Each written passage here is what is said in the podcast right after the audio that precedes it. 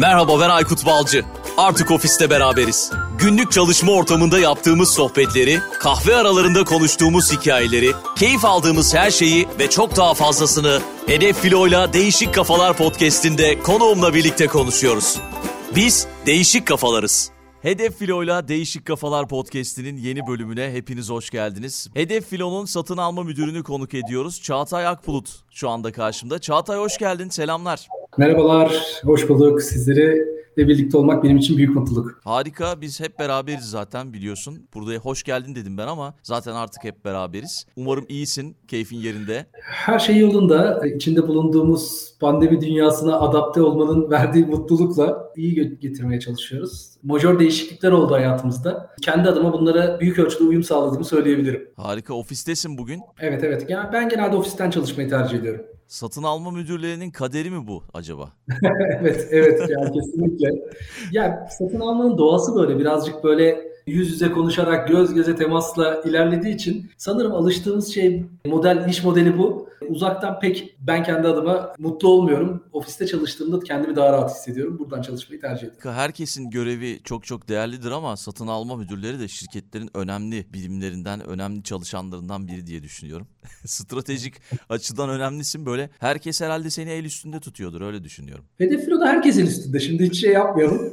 yani gerçekten herkese ayrı ayrı değer veriliyor. Kendime de çok ciddi anlamda değer verildiğini hissediyorum. Harika, süpersin. Kahvelerimizi aldık ve güzel bir sohbet yapacağız. Bu bölümde ne konuşacağız diye merak ediyorsanız çip krizini konuşacağız. Daha doğrusu çipleri konuşacağız. Türkiye'de belki çok fazla çip krizi, çip krizi diye duyduk ama işin böyle derinlemesine çok fazla konuşulduğuna da denk gelmedik. Bizim de dikkatimizi çekti. En başından beri dikkatimizi çekti. İçinde bulunduğumuz sektörü de çok fazla etkilediğini düşünüyoruz ve Çağatay da güzel bir araştırma yaptı. Öyle tahmin ediyorum, düşünüyorum. Çip krizini konuşacağız. Çip nedir Çağatay? Bunu hiç duymamış olanlar için belki anlatman yerinde olur diye düşünüyorum. Çünkü hemen hemen kullandığımız her ürünün içerisinde bir çip var. Evet. Yani kullandığımız tüketici elektroniğinden bindiğimiz otomobili, uçaklara içerisinde elektronik olarak düşündüğümüz her şeyin içinde bu çip var. Bu iş ilk başladığında benim aklıma da gelen ilk soru buydu. Ya bu çip nedir? Ne, nasıl yapılır? Nerede yapılır? Gibi bir sürü böyle basit, işin en basitinden sorular aklıma geldi. Aslında bir çip dediğimiz olay bir elektronik devrenin kalbi. E, silisyum bir altlık üzerine birbirine altın veya gümüş bağlantı elemanlarıyla, e, tellerle bağlanmış transistörler aslında. Bu transistörlerin sayısı da alacağımız elektronik, kullanacağımız elektronik cihazın performansını etkiliyor. Ve nanometre seviyesinde ölçülebilen mesafeler bunlar. Ne kadar çok transistör bulundurursa üzerinde o kadar çok fazla işlem yapabiliyor, o kadar yüksek verim alabiliyoruz. Ne kadar önemli olduğunu şöyle anlatmamız gerekirse aşağı yukarı bu rakamlar kabaca dünya üzerinde yılda 1 trilyon civarında çip üretiliyor. Ve dünya nüfusuna böldüğümüzde kişi başı 128 adet çip oluyor. Yani ben hiç kullanmıyorum diyen insanın bile e, hayatında mutlaka bu çip var. Yani Hiç kafamızda şöyle canlandıralım. Telefonunuz, tabletiniz, bilgisayarınız günümüzün herhangi bir akıllı cihazı içerisinde çip var diye düşünüyorum. Evet evet. Kesinlikle her yerde. Şimdi böyle bir kriz var. Bunların olmadığını düşünsek günlük yaşantımızı sürdürebilir miyiz? Bunu da bir hayal etmek gerekiyor evet. herhalde. 128 iyi bir rakam bu arada.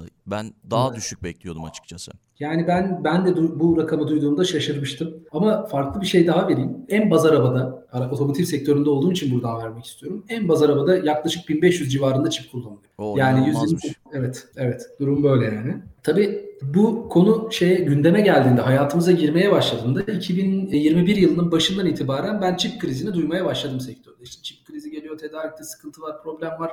İlk yarısında çok etkilenmedik bunu. Çok şeyi duymadık. Hatta sektör pazar rakamları böyle olması gerektiği gibi gidiyordu. Bir önceki yıla göre de gayet iyi giderken yılın ikinci yarısında bu çip krizi bizi etkilemeye başladı. Buradan sonra benim ilgi alanıma girdi. Biraz da konu hakkında işte makaleleri okumaya başladım. Global araştırmaları incelemeye başladım.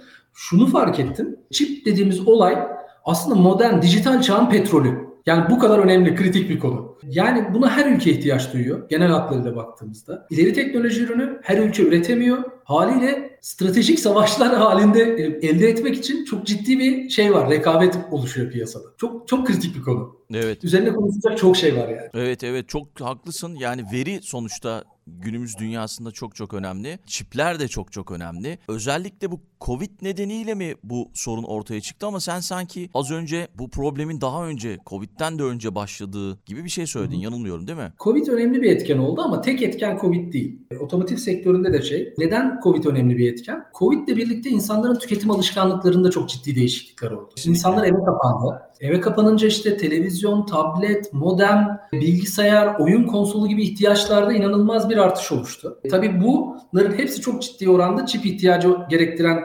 cihazlardı. Bunun aksine pandemi etkisiyle fabrikalarda kapanmalar yaşandı. Yani otomotiv sektörünün genel hatlarıyla ben bir tedarik zincirindeki çip tedarik zincirine yönelik bir araştırma okuduğumda tamam ihtiyacın %100'ü karşılanmıyordu ancak büyük ölçüde ihtiyaç karşılanıyordu. Pandemi etkisiyle birlikte fabrikalardaki kapanmalar, üretimdeki azalmalarla otomobil üreticileri veya otomobil üreticilerine ürün üreten alt tedarikçileri siparişlerini iptal etme veya azaltma yoluna gittiler. E tabi bu siparişler otomatik olarak az önce bahsettiğim tüketici elektroniği kısmına kaydı. Bu tabi sonradan da öyle hemen telafi edilen bir şey değil. Üretimin devam etmesiyle birlikte o eski seviyelere gelemedi. Tabi bu arada biriken siparişler oldu. Bunları karşılamak için resmen bir kartopu etkisiyle çığ giderek büyüdü. Şu anda da işte biriken ihtiyacı karşılamaya yöneliyorlar. Tabii evet. burada e, stratejisi iyi olan markalar, daha güçlü ülkeler e, farklı stratejiler üreterek avantaj yaratmaya çalıştılar. Yaratanlar da oldu. Olmadı desek yanlış olur. Sektörün büyüklüğünden biraz bahsetmek istersem ne kadar büyük bir sektör olduğundan.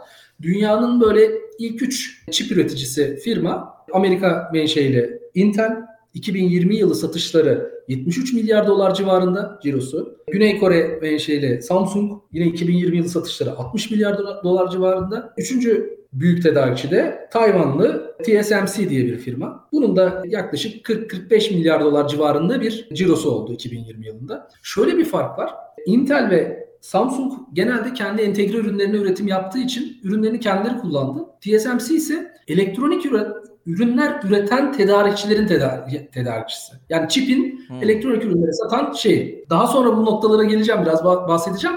Tedarikçide çok ciddi problemler yaşandı. Bir sektörün başına gelebilecek ne varsa hepsi geldi. Birazcık etki, negatif etkilenmemizin sebeplerinden biri de bu oldu. Evet evet yani bir de sadece Covid dedim ben ama Covid dışında yani Covid pandemi 100 yılda bir görülen küresel bir pandemiydi. Onun dışında yanılmıyorsam önemli bir Japon çip fabrikasında büyük bir yangın çıktı. Sonra Teksas'ta bir donma oldu. Süveyş evet. kanalında sıkışmış bir gemi oldu. Hepsi evet, mi evet. aynı zamana denk gelir bunların? Yani resmen bir kıtlık yaşandı bu çip konusunda. evet. Öyle düşünüyorum. Yani aslında şöyle ayırabiliriz. İki sebebi oluştu krizin temelinde iki, iki nokta var. Birincisi siyasi sebepler. Az önce bahsettiğim TSMC ana tedarikçiler, en büyük tedarikçilerden birisi Tayvan menşeli. Çin'in Tayvan üzerinde siyasi baskısı devam ediyor. Tayvan'ın Çin'e ait olduğunu veya yıllardır süre gelen anlaşmazlıklar var. Bunların yaşattığı bir tedirginlik, bir sıkıntı, bir problem, onların da ham madde bulmasında problem yaşandı. Ayrıca yine elektronik üretiminde ve çip üretiminde önemli bir yere sahip olan Çin'e Amerika'nın yaptığı Trump yönetiminden itibaren ticari baskılar var. Bunlar işin siyasi kısmı. E bir de baktığımızda az önce bahsettiğiniz gibi doğal sebepler var. Mesela bir çip fabrikasının ana ihtiyaçlarından birisi su. E, saf suyla birçok proses yapılıyor. Tayvan'da bir kuraklık yaşandı. Yanlış hatırlamıyorsam fabrikanın günlük ihtiyacı 156 tondu su ihtiyacı. Fabrikaya tankerlerle su taşımaya çalıştılar üretimi devam ettirmek için ama bunu 156 ton su taşımakta kuraklık olan bir ülkede kolay olmadı. Bu tedariği düşürdü. Bahsettiğiniz gibi Japonya menşeli e, Renesas fabrikasında yangın çıktı. Japon teknoloji şirketlerini e, çok etkiledi. Gerek otomotiv sektöründe işte Honda, Suzuki vesaire diğer tarafta Sony gibi e, tüketici elektronik devleri etkilendi bu durumdan. Tedarik zincirinde Süveyş kanalının kapanması tüm dünyayı, tüm sektörlerde alt üst etti. Bahsettiğiniz konuların hepsini yaşadık. Yani başımıza gelebilecek bütün felaketler geldi bu konuda. Türk filmi gibi ya gerçekten. Yani evet. senaryosu yazılmış böyle filmler vardır ya onlar gibi. Evet. İnanılmaz. Hepsi arka arkaya gelmesi ilginç gerçekten. Belki de bazen şey diyorum planlı mı yapılıyor acaba bunlar? Olabilir mi bilmiyorum. Yani tabii bu konu komplo teorisyenlerinin uzmanlık alanı. Çok hakim Yani- değil ama. Düşünmeden de edemiyoruz yani. Neyse o bizim konumuz değil. Biz şu anda bu içinde bulunduğumuz duruma bir dikkat çekmek istiyoruz. Aslında bir farkındalık yaratmak istiyoruz. Çünkü Türkiye'de ben çok fazla dikkat çekildiğini düşünmüyorum. Evet bir çip krizi çip krizi diye konuşuluyor ama işin neden buralara geldiği konusunda çok fazla konuşulmadığını düşünüyorum. Evet. Peki ne kadar üretimi düşürdü? İstatistikler verebilir misin bize? Net olmamakla birlikte ben yüzde 20-25 civarında az önce bahsettiğim felaketlerin üretimde azalmaya sebep olduğunu biliyorum. Ama aklımda bir şu soru da vardı benim. Üretimin azalmasıyla birlikte ya niye ülkeler çip fabrikaları açmıyor? Yani tamam böyle bir problem varsa biz niye aşamıyoruz bu problemi fabrika açarak diye. Birincisi bu fabrikalar çok ileri teknoloji ürün üretildiği için kurması kolay fabrikalar değil. Yani vakit alıyor. Birkaç yıl alıyor fabrikanın kurulması. İkincisi çok maliyetli fabrikalar. Bildiğim kadarıyla 5 milyar dolar civarında bir maliyetle şu anda en ticaretleşmiş, en üst teknolojideki e, çipleri üretebilen bir fabrikayı kur- kurabiliyorsunuz. Ama tabii dediğim gibi bunda her malzemeyi hemen bulmak veya bir know-how'ı elde etmek de o kadar kolay değil. Bunların değerlemesi nasıl oluyor açıkçası çok da hakim değilim. Ama Dünyada bu değer krizi çözmek için aksiyon alan ülkeler de var. Az önce bahsettiğim gibi Kore mesela önümüzdeki 10 yılda 450 milyar dolar yatırım planlıyor çip üretimine. Benzer şekilde Tayvan'da 100 milyar dolar civarında bir yatırım söz konusu. Amerika'da yakın zamanda okuduğum bir makalede çip üretimini desteklemek için 52 milyar dolarlık bir fonu senatodan geçtiğini öğrendim. Avrupa Birliği'nin şöyle bir hedefi var.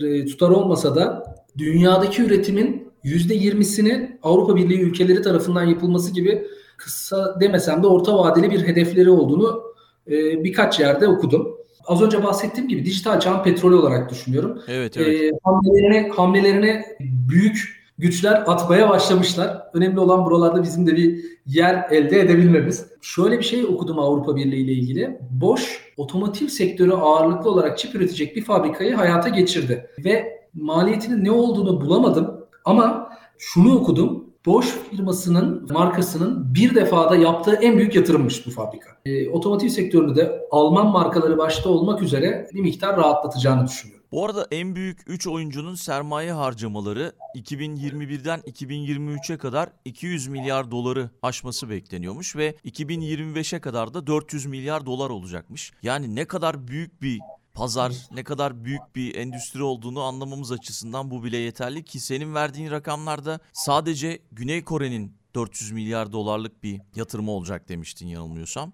Evet. İnanılmaz rakamlar gerçekten ne kadar önemli olduğunu burada vurgulamamız gerekiyor. Peki otomotiv bizim alanımız ve otomotiv sektöründe değişen trendler neler olacak? Belki biraz bunlardan bahsedebiliriz. Otomotiv sektörü de eminim ki çok fazla etkilenen sektörlerden biri ki bir otomobilin içerisinde kaç demiştin? Kaç tane çip var demiştin? En baz araçta yani teknolojinin en düşük olduğu araçlarda 1500 civarında olduğunu biliyorum. Yani işte E, premium markalarda ileri teknoloji içeren araçlarda 10 binlere kadar çıktığını okudum. evet yani yani araçlar çok önemli bir komponent aslında baktığımızda. o zaman en çok etkilenen sektörlerden biri oldu Evet. olacak. Ve şeyden farklı olarak bundan da bahsetmek gerektiğini düşünüyorum ben. Ee, örneğin bir Apple cep telefonu veya Huawei veya işte e, Samsung bu kadar otomotiv sektörü kadar etkilenmedi. Neden? Çünkü birçok komponentini kendi üretiyor.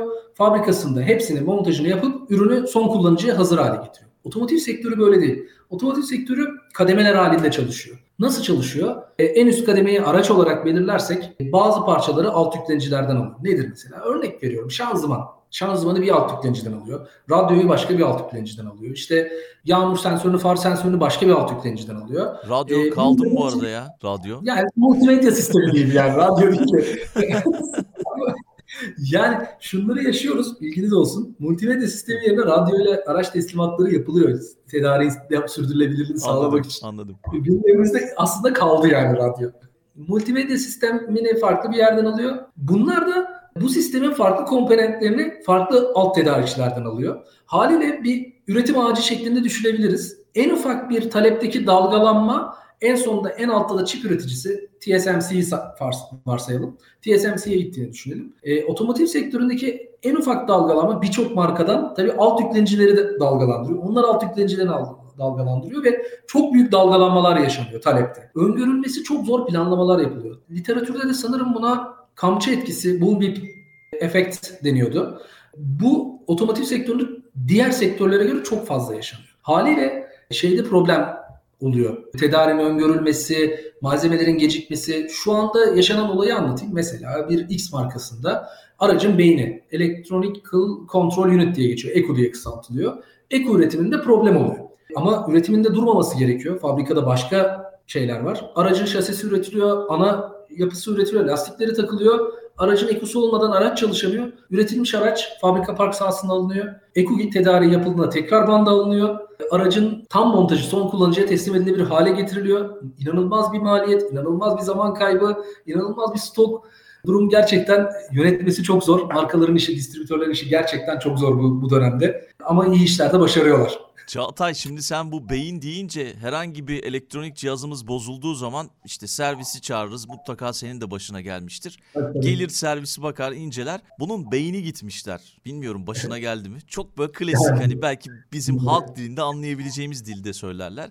Bunun beyni gitmiş diye. Yanılmıyorsam bir karikatürist de bunu araştırmaya karar veriyor. Ya bu cihazın beyni nedir, neresidir diye. Bir çamaşır makinesi olabilir. Onu hatta YouTube'dan arayıp bulabilir bizi dinleyen podcast severler. Değişik kafaları dinleyen dinleyicilerimiz. Şey yapıyor, açıyor makinayı ve onu tamir etmeye kalkıyor. İşte onu da şeye alıyor, kayda alıyor bu sırada. Ve beyin dediği şeyi de gösteriyor işte ufak bir parça böyle. Onun için de epey bir para istemişler o beyefendiden. Sonra işte Çin'den sipariş ediyor o, o beyni yani çip dediğimiz şeyi ve makineyi tamir ediyor. Şimdi o aklıma geldi sen deyince yani çip o kadar önemli bir şey. Yani beyni diyorsun ya gerçekten önemli bir şey. Çok enteresan bir şeye imza atmıştı. Onu bulursak podcast'ın açıklama kısmında da paylaşırız. O zaman kaldığımız yerden ben bunu böyle bir hikaye olarak anlattım. Trendlerden devam edebiliriz.